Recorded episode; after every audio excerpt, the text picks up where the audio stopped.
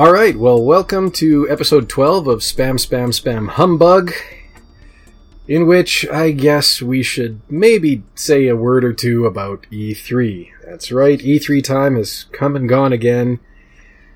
And there were actually some pretty neat things presented there at, um, albeit and Dragon and I have this thing that we do every year, uh, actually just before the first day showcase at, at E3, which is almost always when EA presents. Um, we each pick odds, essentially, that a new single player Ultima game will be announced.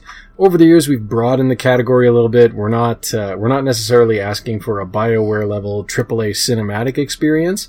Um, we'd be totally fine with, you know, uh, if EA took a, a page from Ubisoft and had a smaller indie studio do a new Ultima title that aimed to check off all the classic features of the series that fans have been missing in games ever since.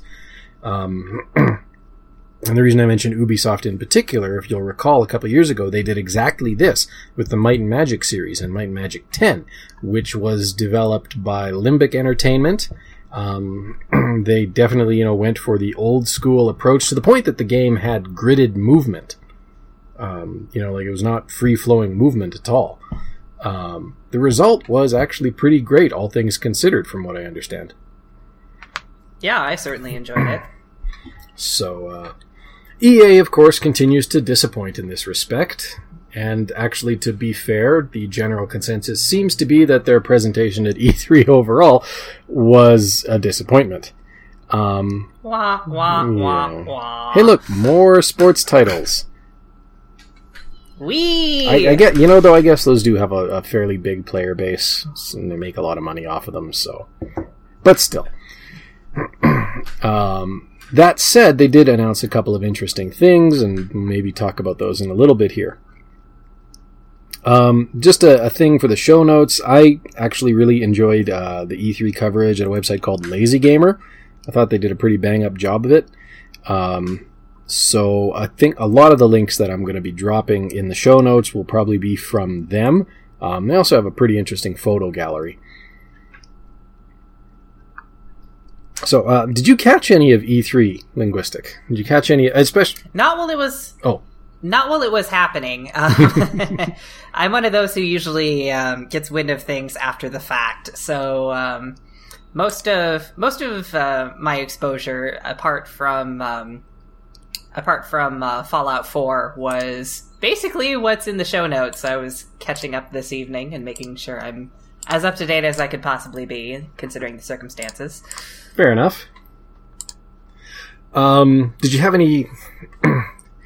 I- I, don't know. I mean, because of all the different podcasts I listen to, of course, you know, uh, some of the people, th- th- some of them are gaming podcasts. You know, people before E3 were talking about their hopes going in, uh, and then of course afterwards whether those hopes were vindicated or not. Um, did you have anything going in that you were? Not Okay. particularly. I hardly ever do, considering that uh, my gaming rig is getting a little old at this point. and anything that's announced now, I probably won't be playing until several years from Fair now. Um, it's, um, but yeah, it's it's um, neat to see what's uh, upcoming at least, see what's in the works. Yeah, um, I'll confess I did have uh, some hopes going in. Most of the people I listen to, they seem to be really big on getting any news of the Last Guardian, um, Sony game by Team Ico, um, and that happened.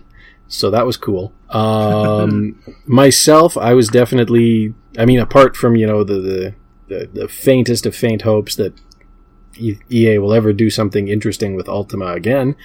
Um, uh, I was happy to to see the Mass Effect trailer.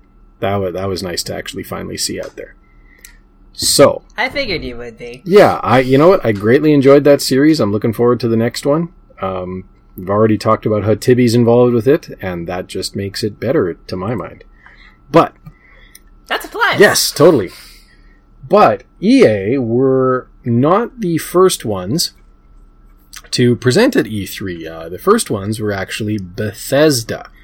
And this was actually their first E3, but you almost wouldn't know it from how well they uh, carried it off.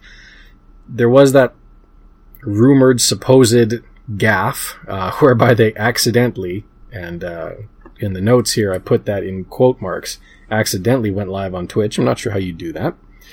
Um, during Oopsie daisy! Oh, would you look at that? yeah, during a rehearsal, and inadvertent inadvertently outed that they were uh, apparently going to announce Dishonored 2 during their show. I'm sure that you know was in no way intentional and not uh, at all.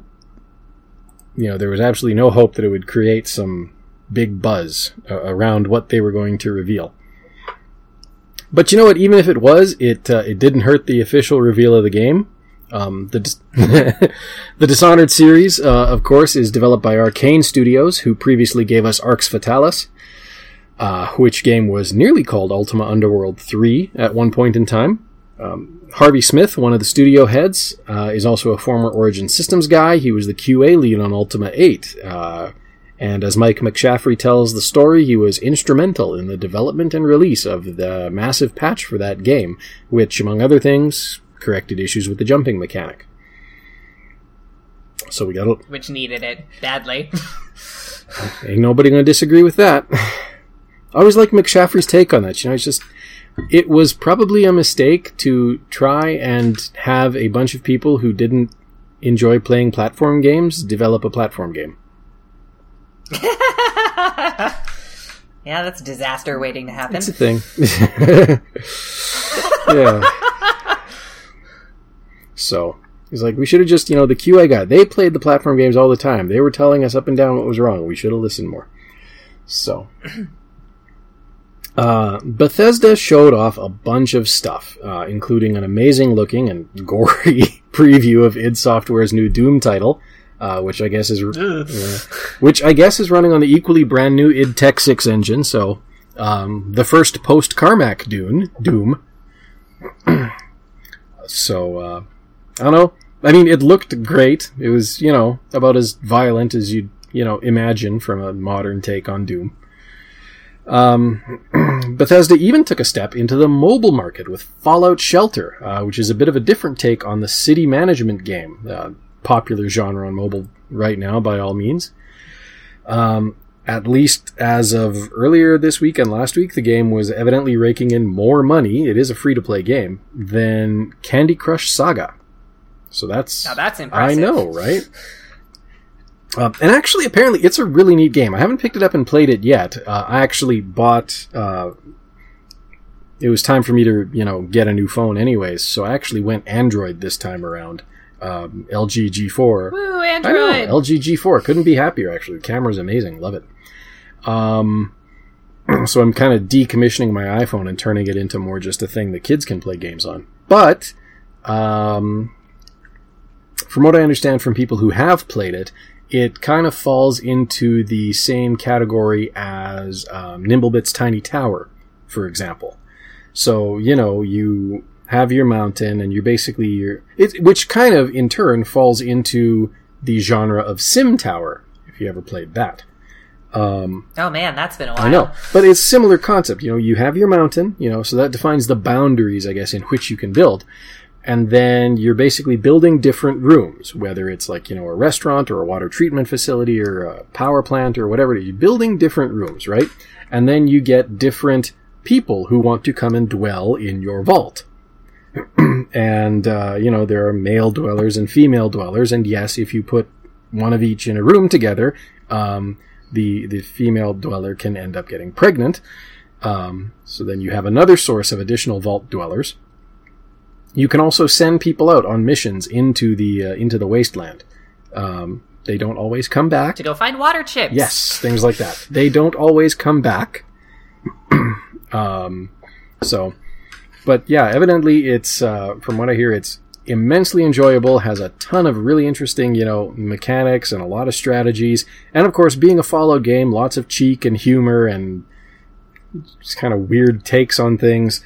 Um, which of course has inevitably resulted in people developing all sorts of weird play styles like uh, you know uh, the the all male or the all female vaults, uh, or the uh, you know the almost all male or almost all female vaults, the sort of the harem concept in either direction. Hey, vaults are supposed to be social experiments, aren't they? They, yeah, and this game just totally enables that uh, in every player. That's right, they were canonically they were supposed to be different social experiments. Exactly. That's right, I remember that. um, so, you know, neat game, and you know, obviously very faithful in its own way to the Fallout concept. Um, but of course, the most interesting, the highlight, I think, of the Bethesda conference was easily Fallout 4, which looks like it's going to just be, you know, a vast and epic game set uh, in and around a post-apocalyptic Boston. Uh, actually, I was talking with Iceblade from the Forgotten World team uh, a couple nights ago, and he, you know, uh, was just giddy with some of the features. You know, I mean, because it's basically, you know,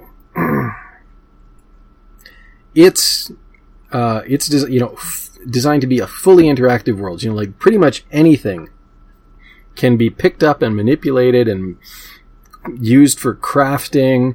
It's uh, a total open world experience. Um, there's actually apparently like a really comprehensive um, system for building shelters and structures, and not just like one, and not just the interior rooms of one, but actually like multiple different structures apparently. Um, and of course, you know, the part that he was most excited about was the fact that all of these systems will inevitably make it into the next Elder Scrolls game, uh, which in turn will make that a uh, a very very keen uh, contender for you know the the modern crown of that Ultima gold standard of world interactivity. so yeah, he was definitely looking forward to that. Um, and as is often his wont, uh, Bethesda's Todd Howard, of course, uh, name dropped the Ultima series in a post conference interview. Uh, Ultima has been a continual source of inspiration for the man in his career as a game designer. Um, so it's nice to think that there's some little kernel of Britannia to be found in RPG series like The Elder Scrolls and Fallout, which he more or less shepherds. Yeah, I mean, I've enjoyed the Ultima.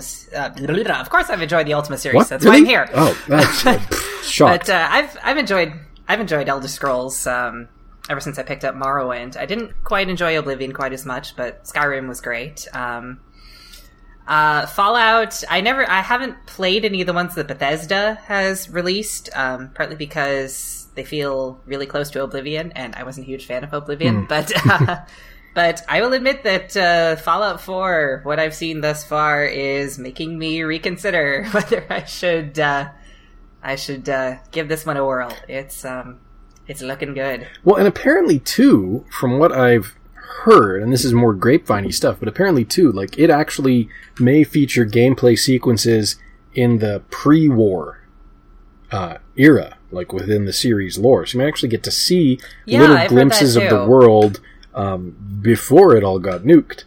Certainly, the trailer kind of implied that in its own roundabout Yeah. way, flashing flashing back and forth as it did in time. So that'll be cool, if in fact true. right. There's a lot to be said for backstory. Yes, definitely. All right.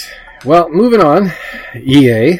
Um, someone on Twitter, and I couldn't find this tweet again, so, uh, but someone on Twitter, possibly one of the guys at Destructoid, quipped that uh, in the future, EA should probably consider splitting their E3 press conference into two separate conferences EA Sports and everything else.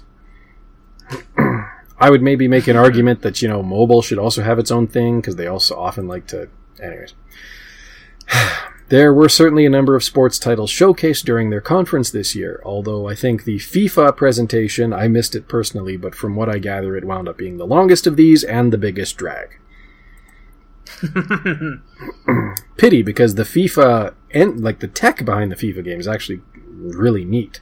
Um, a lot of it, you know, really a lot of study into like human body mechanics and things like that. So much so that the guys who did like Battlefield, uh, when they were building the latest iteration of the Frostbite engine, were really heavily reliant actually on the the FIFA tech team for Wow. for a lot of character movement stuff. Anyways, E3 started their conference well enough, uh, showing off the trailer for Mass Effect Andromeda. This is the game that Ian Fraser, better known to Ultima fans as Tiberius or Tibby or Tiberius Moongazer, project director for Ultima 5 Lazarus.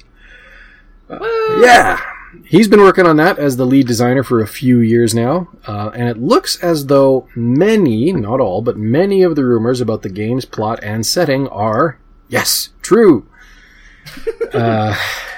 there was for a while there there was this rumor of something called mass effect like contact or something floating around and a lot of people thought that it would be you know oh well the next game is totally going to be like a prequel and it's going to tell the story of the first contact war. I'm just like no that's really we don't need to go there. This is this isn't like you know oh yeah star trek enterprise should totally have like for the second season gone right to the romulan war. No nothing like that. This is just you know that was a fine part of the story and it was touched on enough during the first trilogy. They can do different and I'm glad they are. Um, so, and I'll admit, I'm rather looking forward to returning to the Mass Effect universe in, uh, I guess, 2017. The the release date given in the trailer was holiday 2016, which probably means December. Uh, so realistically, I probably won't get around to playing it until after New Year's. But and of course, unfortunately, it means that'd probably be even longer for me because I haven't made it through most of the Mass Effect trilogy as is. So yeah, yeah. No, I've I've played it through multiple times. I, I greatly enjoy coming back to it, especially the first one. Um, but uh, my favorite tweet, I think, of the entire E3 first day, though, uh, was by Ro. So at Rotendo Five seconds of Mass Effect Andromeda and ten straight minutes of Plants vs. Zombies. I uh, I quote that, sounds, that yeah. sounds, about right. yeah, it, it it was. It was a very brief trailer for Mass Effect, a little longer than five seconds, but not by much. And then quite a lot of Plants vs Zombies. Um, I was at work when all this was going down. Sergorn was watching it over in France, and then just pinging me on Google Plus uh, as as it uh, as things happened. So he he had his own frustrations. He was the benefits of having friends in other time zones. It helps, uh, and other you know, his, his job definitely keeps a different schedule than mine does. So also advantageous, but um, they could have probably shown more. I, I mean, I would have liked to have seen more. In a perfect world, it would have been a 30 second Plants vs. Zombies trailer and 15 minutes of Mass Effect. But. maybe. Sadly, this is not a perfect world. No, maybe next year. Um, one of the other Mass Effect related questions, though, circulating at E3 was this question of whether there would be a remastered edition of the earlier Mass Effect games released at some point. Um, especially with respect to the first game in the series. You know, 2 and 3 are more similar. Um, in, in this respect. EA evidently has considered the possibility, uh, but their focus seems to be on producing new content for the time being, so uh, we should none of us expect to see Mass Effect, or for that matter, any other EA IP, uh, redone with a modern look and engine anytime soon. Pity. Ah, there goes hopes of a modern Ultima 3. Yeah, well, um, you know, mobile port, I don't know, something. Uh, other sundry bits. Um, Knights of the Fallen Empire, a new story driven expansion for Star Wars The Old Republic. Uh, details about it are sparse beyond uh, that it will uh, hopefully aspire to the high standard that we expect from Bioware storytelling. Um, and it'll evidently comprise about nine chapters, of what length we don't quite know, uh, in total. So, the trailer for it was really cool. I mean, it was, you know, CGI, not in engine, but it was cool. Um, oh, and Mir. Yeah, and more content's always good. Yeah, totally. Especially, you know, like the stuff for the, the story side, right? I mean, it's all, you know, well yes. to have post level 60 content, the, the, the, PvP and Starfighter and whatever else, but uh, it is nice that, you know, they're actually able to also continue the story because the story is really quite excellent in the game overall. Um, so yet another game that I haven't put much time into, but uh, I love the idea of a story driven MMO, so nice to see that continuing. Yep. I, have got a couple of characters in it. One is a mid you know, like level 35 consular, and then another one's also a Jedi. Um, but, uh, you know, me and my wife play sometimes.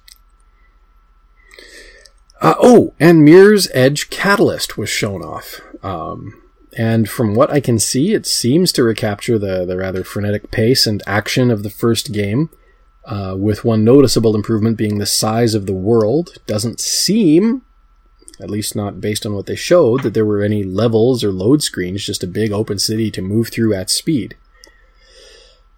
And from what I gather, the main character, uh, Faith, won't be able to use guns at all this time. She can't even pick them up. Uh, combat in the game is entirely about movement, so much so that you know if you chain moves together, uh, the those actions can actually you know even render you temporarily invulnerable to weapons fire. Um, for a first-person action game, that's actually a fairly unique take. yeah, no kidding.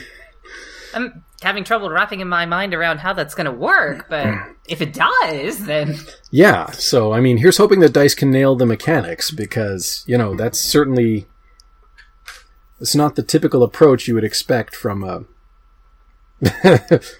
yeah. Although I gather too, like to be fair, like the gunplay in the original Mirror's Edge was was not well implemented. It actually really slowed the game down. So I mean, I can see you know maybe there was um, yeah, like there was certainly a, maybe a good reason for them to remove it, but you know, if they can really pull it off, I think it could definitely just be a very interesting alternative take on this type of action game. Yeah, it'll be interesting to see how that one plays out. Yes, definitely. Um, the Microsoft thing was I don't know. I don't. I didn't really include Microsoft in the show notes. There wasn't too much there, although the Hololens Minecraft thing was really interesting. Um, oh, I heard about that. Yeah, I, I don't think, uh, from what I gather, it doesn't quite look as good in, uh, you know, sort of when it's actually you versus what they showed in their demo. But it does maybe, maybe make a little more sense about why they were so willing to shell out big money for the property. I know I'm certainly more interested in HoloLens now. I mean, heck, you know, Lego's expensive, but uh, one, one HoloLens and all the Minecraft blocks I can conjure, I could have fun. That's a good way of putting it, conjure. yeah, well, what else, right? Yeah, AR is big right now. Uh, I think the winners of E3, though, uh, and by all means, if you disagree, let me know. But I think the big winners were Sony. I think I gotta agree with that yeah. one. Um, and not just because they announced a Final Fantasy VII remake, although really that's cheating, anyways. Instant win button right there. Yeah, pretty much. Uh, I mean, they could have stopped there. The cheering was probably jet engine loud uh, after that that after and during the teaser trailer. uh, um, but then they also revealed that you know the Last Guardian is still alive. I, I gather this has been hotly anticipated uh, by a number of people because it's by the people who did Ico and Shadow of the Colossus. Shadow of the Colossus. Yeah. Evidently, a really different take on you know games and how they uh, play. Um, and then, as if that weren't enough, they snatched Call of Duty Call of Duty will henceforth be releasing new content first on the PlayStation 4 before bringing it to the Xbox One. Gasp! I know. I mean, it's to my mind, it's just Call of Duty, but that's a huge selling property. So that's a that's yeah. A, that's about where my mind's at. Yeah. Oh, and then there was also their gorgeous looking new IP. Have you checked this one out? Oh, oh, oh, oh, oh, oh, that looks beautiful. Horizon Zero Dawn by uh, Guerrilla Games, Dutch developers, actually, I believe, um, which seem to be set on a post-apocalyptic Earth, um, in which, oh, hang on a sec.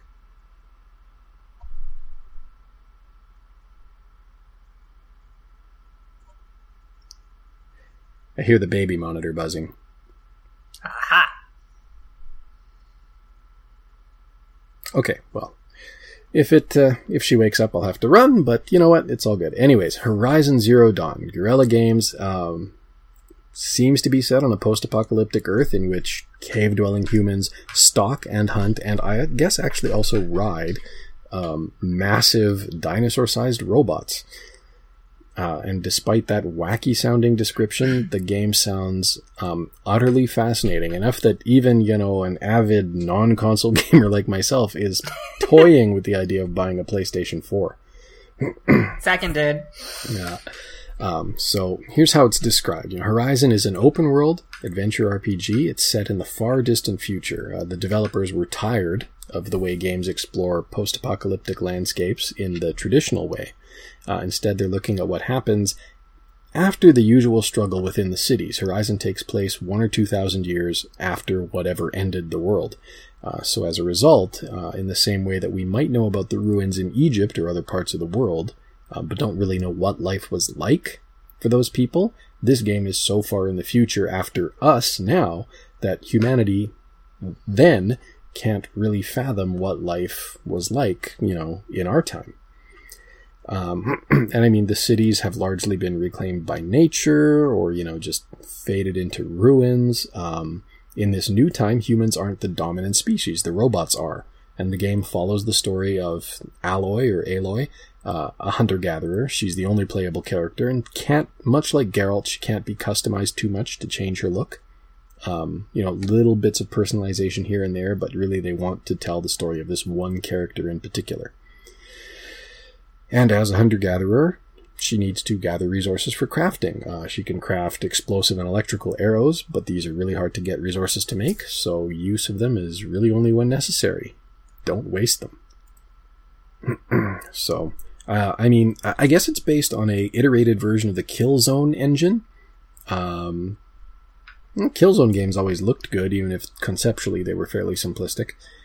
Um, but yeah, just that trailer, man, that dropped my jaw. Just to, to it looks absolutely gorgeous. Yeah, I. Uh, and that's coming from a guy who usually doesn't pay much attention to graphics in games.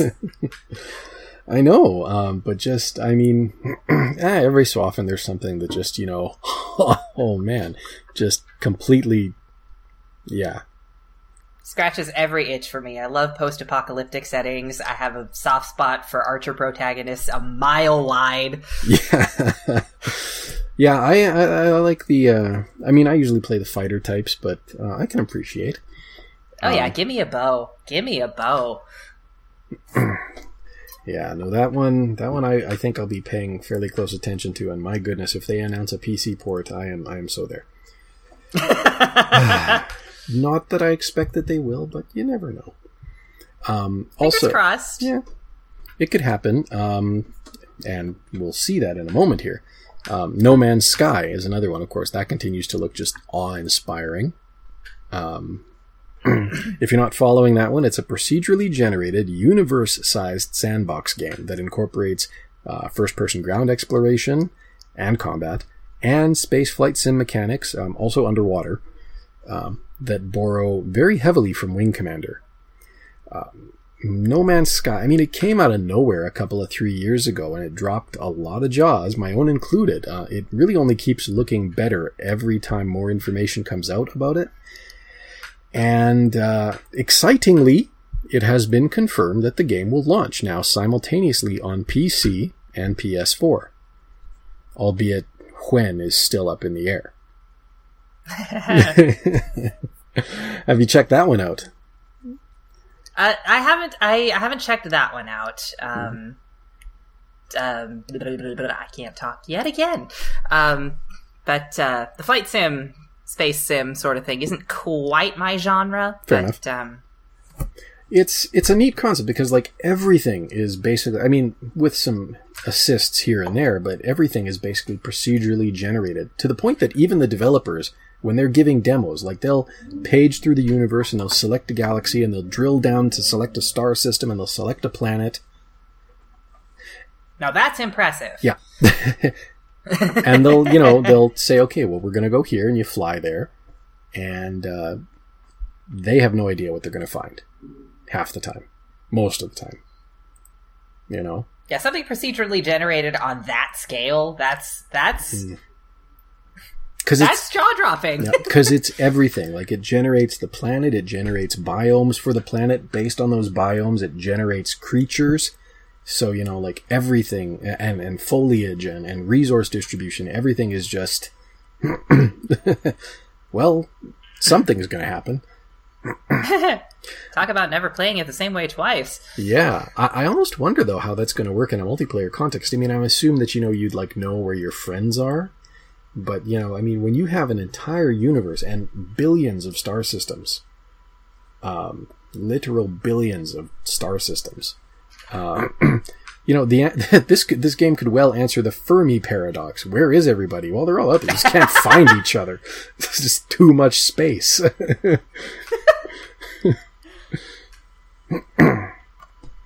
Um, now, all that said, all that promise uh, discussed, nobody really seems to be saying what No Man's Sky is about. There's, uh, I found one roundup of details, links in the show notes, and this again goes into the systems and mechanics present in the game. But apart from the vague notion that there's something significant about the centers of galaxies, maybe, uh, there's very little been said about what, if anything, the story of the game will be. Uh, and then as if all of that wasn't already cool enough, Sony basically broke the internet by announcing a Kickstarter campaign for Shenmue 3. Now, uh, Shenmue was a much beloved Dreamcast series. I guess there were two games released, from what I understand, and I think they were re released for Xbox. Uh, I'm not entirely sure. That sounds sure, right. but why do I have an ad by? Hmm.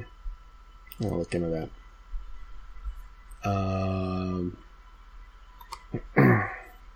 anyways, they uh, evidently uh, a very popular series. Uh, as you might expect, the campaign has already broken a few records. It reached its two million goal, two million dollar goal in just nine hours.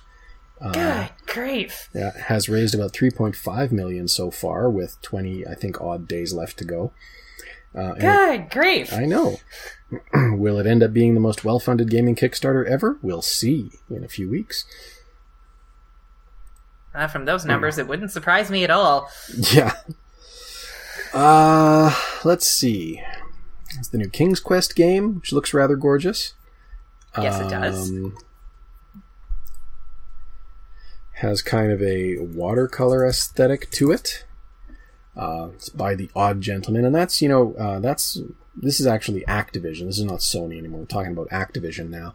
Um, I think we already knew that the game was going to be released in chapters, um, but at any rate, the first chapter is called uh, Knight K N I G H T to remember. Uh, it's releasing, yeah, and evidently it's releasing at the end of next month. Uh, and the story of this chapter will be focused on Gwendolyn, the daughter of King Graham, uh, I believe. Uh, yes. An upcoming fencing tournament that she'll be competing in. Um, but mostly the gameplay will focus on King Graham, um, because you know you'll be playing through the stories he's telling her uh, about the challenges he dealt with in his youth. Uh, and then, depending on how the player solves various puzzles, this can affect how Gwendolyn approaches the fencing tournament. So, will she be uh, courageous, generous, or creative? It's up to how the player chooses to solve puzzles of the chapter, as well as how they interact with NPCs. the decisions aren't necessarily pushed in your face. It's not a matter of you know making one or two big decisions, uh, choosing the right quick time interrupt. Uh, it's just you know character development through player choices, um, and really about letting you know players express themselves and seeing how that impacts outcomes. That said, the mechanics are a little different from uh, what one might expect in a traditional King's Quest game. um, so, like, you know, the point system, which was common to a lot of Sierra games, is evidently gone. Uh, rather than rewarding players for solving puzzles, the idea is that every choice is valid and should be rewarded equally. Uh, so, the replay value comes more from, you know, seeing uh, all the different branches that are possible if, and the different outcomes that are possible if you make different decisions. Um, and evidently, there's quite a lot of branching uh, possible. So, uh, to the point even Yeah, she- oh, sorry. Yeah. It feels like a very different take for an adventure game, especially King's Quest in particular. Um, just the fact that there are multiple ways to approach a problem, and that and that um, it does affect the way the story plays out. That's not something I typically see from uh, that sort of thing. So that's something I'd be interested to keep an eye on. Um, just the fact that the way a story of the past is told can affect, you know, a present situation in game. That's I don't know. I'm intrigued. I am very intrigued to see how this plays out. Yeah, it's it should be good, and I mean, I guess it's even to the point where you know, um, where uh, if you uh, you know, just depending on the uh, uh, on the choices you make, like you may not even encounter certain in-game events. Um, they talk about uh, in one preview I read, they talk about a bridge troll. You know that will only be seen if you make a specific series of decisions earlier on in the game. Um, and of course, I mean, King's Quest type games, you expect a lot of humor, a lot of puns, um, Of course. funny references back to previous games, uh, all, all that, all that good stuff and charm. So, definitely looking forward to picking that one up. Yeah, you and me both. Yes, all right. Oops. Ah, I think this is the last-ish bit. Um, yeah. So the last one I had mentioned or had notes on that I wanted to talk about was uh, Square Enix. Uh, so separate from their contribution to the Sony conference, uh, which was Final Fantasy, of course. Uh, Square also showed off some of their own stuff. I think this was on actually the second day of E E3. I don't know. Your guess is as good as mine there. Anyways, um, the showstopper, as might be expected, was Deus Ex Mankind Divided, the last entry in the Deus Ex series, or the latest entry, sorry, in the Deus Ex series. Um, they showed off a lot of gameplay footage, uh, talked about the improvements they've made over what was in Human Revolution. Um, and because it's E3 and there needs to be some kind of controversy, they also were the ones to get themselves in a lot of hot water, uh, which is to say, they attracted the ire of a mob on Twitter, at least, uh, for using for using the term mechanical apartheid to describe the tone of the game's story, which does indeed focus on segregation and subjugation of augmented individuals by normal humans. Um, I'm assuming, you know, looks French to me, so I'm assuming his name is Gilles Matouba. Uh, the developer who coined the phrase didn't really take kindly to those who opposed the use of the term. Uh, and he wrote a very scathing comment on it uh, on, I think, Tumblr. Um, Deus Ex is very Reddit. yeah, Reddit, Reddit, right? Reddit, yes. Uh, Deus Ex is a very mature and thoughtful franchise that wants to hook gamers on essential questions and considerations power, control, species, science, sociology, singularity, etc. Racism is a dark part of our human nature, and we wanted to treat this subject. It was especially important for me to treat this. So it makes me sad and angry that these people, these ignorant people, just assume that everyone behind this game is ill spirited, stupid, and more importantly for me, that they are all white. For them, Eh. what these bloggers and tweeters did to me here is beyond mere insults. He took this very personally. They have degraded me and have literally erased my identity as a black developer and as a black creator that just wanted to share a piece of himself with this game. I wish that they will feel bad about it. I wish that they will have the decency to apologize for their false assumptions and accusations, to apologize to all the people back in Quebec that have been working hard for years to make the game happen. uh, etc., etc. He kind of flat out calls them spineless. Some swearing. they don't deserve anyone's attention, he concludes. They don't deserve our industry, our games, and the dedication we put into them. They disgust me. so, I mean, okay, it's E3. There's always going to be a little controversy. Um, but I think, to my mind, this really is just illustrative of what's troubling about modern discourse, especially as it is carried out via Twitter and other forms, other forms of social media, which more easily lend themselves to quick statements and sound bites rather than to drawn out musings. Uh, I mean, yes, Yeah. yeah. I mean, yeah, sure. Apartheid, yeah, it's a loaded term. It references an overtly horrendous racism and segregation that took place in uh, several different African countries. The term has also been used, of course, to describe the situation in pre- present-day Palestine. Palestine, uh, you know, some some groups and organizations uh, don't shy away from from terming it as such. Um, but I mean, I thought that you know there was kind of this hope uh, that we wanted games to tackle complicated social issues. You know, I, I seem to recall reading a fair bit about that over the last few months. Um, and you know, I just kind of shouldn't we give developers maybe a little leeway to explore these topics, to to abstract them in ways that fit the fiction and lore of the game series that they're using as a vehicle for that kind of social messaging and exploration? Yeah, I mean that's that was exactly my thought when I saw this. I mean, I yeah, like you said, it is a loaded term, and maybe it's not quite the right one to use at this point um, in the marketing and presentation of it. But at the same time, we have no idea how it's actually going to look in game, and I kind of reserve whatever rancor I might have had at the subject until I actually see whether it's treated with respect in game. Yeah, I mean, I, I know from what little I've seen of the game and the trailers and such like that, like it definitely does seem that, you know, um, augmented people are being brutalized in the Deus Ex world. So maybe it's there. I mean, I don't know. I haven't actually looked up, like, you know, what Gilles Matouba's history is. I don't know, like, I mean, if he grew up in South Africa, like this could be coming from a very deep and personal part of his history too. But again, I haven't really looked into his history, so I don't know. Um, but you know, I mean, uh, I, I I do know a number of people who are from South Africa, um, and you know, for some of them, Yeah, I know a couple myself. yeah, that is a thing, you know, like, and it's, uh, if that's maybe something that he was drawing upon, like, I, I certainly can't fault him that. Um, one interesting takeaway I thought was that he's been more active on Twitter this E3 than he has been at any other time, ever.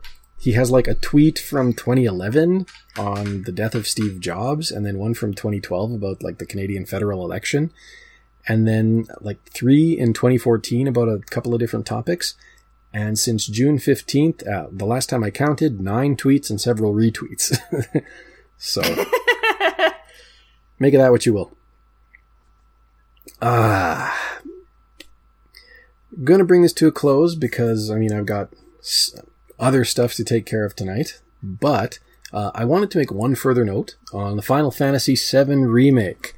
Um, it actually won't be a straight up remaster. It'll make some changes to the game's systems and story.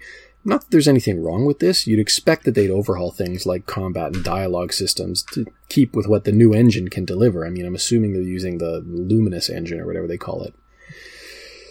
Ah, equally, it seems that their plans for the story involve fleshing out characters and plot points in the original game that were either left hanging or which felt underdeveloped. Um, anyone who's played Ultima 5 Lazarus or, Lazarus or the Ultima 6 project should be able to relate.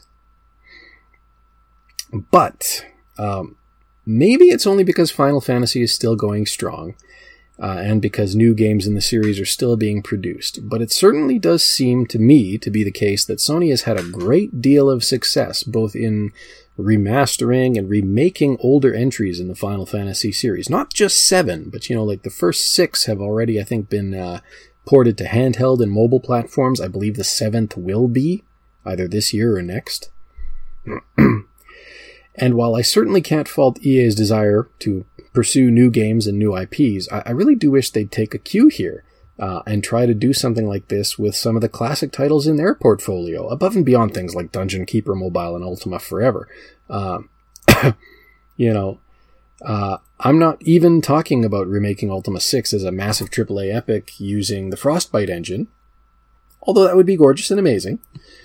Um, as I said in the intro, you know, farming out the IP to a talented indie studio to craft a, an open world isometric game with interactivity dialed way up to the 11s would be uh, an acceptable option. Or, you know, finding a way to, to, to do a mobile port uh, of some of the games as they are would be a, a really acceptable option. yeah, I know. I'd get those. maybe I, maybe I should have been a Final Fantasy fan. I don't know. but all right. Well, that's all I got. You got anything? I that's all I got. all right. Well, I'm going to uh, to to wrap this then. Um, always remember if you'd like to recommend. Uh, we didn't have any shoutouts this week, um, so please, if, if there's people you'd like to see a shout out go to, send an email to ultimacodex at gmail.com. Uh, which again, you can suggest topics, comment and criticize the episodes, uh, or volunteer your time. As well, if you haven't, Ultima Dragons on Facebook, Ultima Dragons on Google Plus, or the UDIC hashtag on Twitter. Uh, by all means, join in the conversations there. And hey, there's the Patreon. Um, $1 pledge gets you access to spam, spam, spam episodes the day before they go live on the Ultima Codex. Uh, you'll be helping to maintain and, with sufficient funding, expand the infrastructure of the Codex to better deliver all the things you come looking for there at your Ultima Project news, your Ultima Wiki, your SotA Wiki, your Shroud of the Avatar, IRC chat, all those good things. Um, until next time, then. You got a farewell linguistic? Nothing more than until next time. Alrighty, well then, until next time, everyone, be virtuous.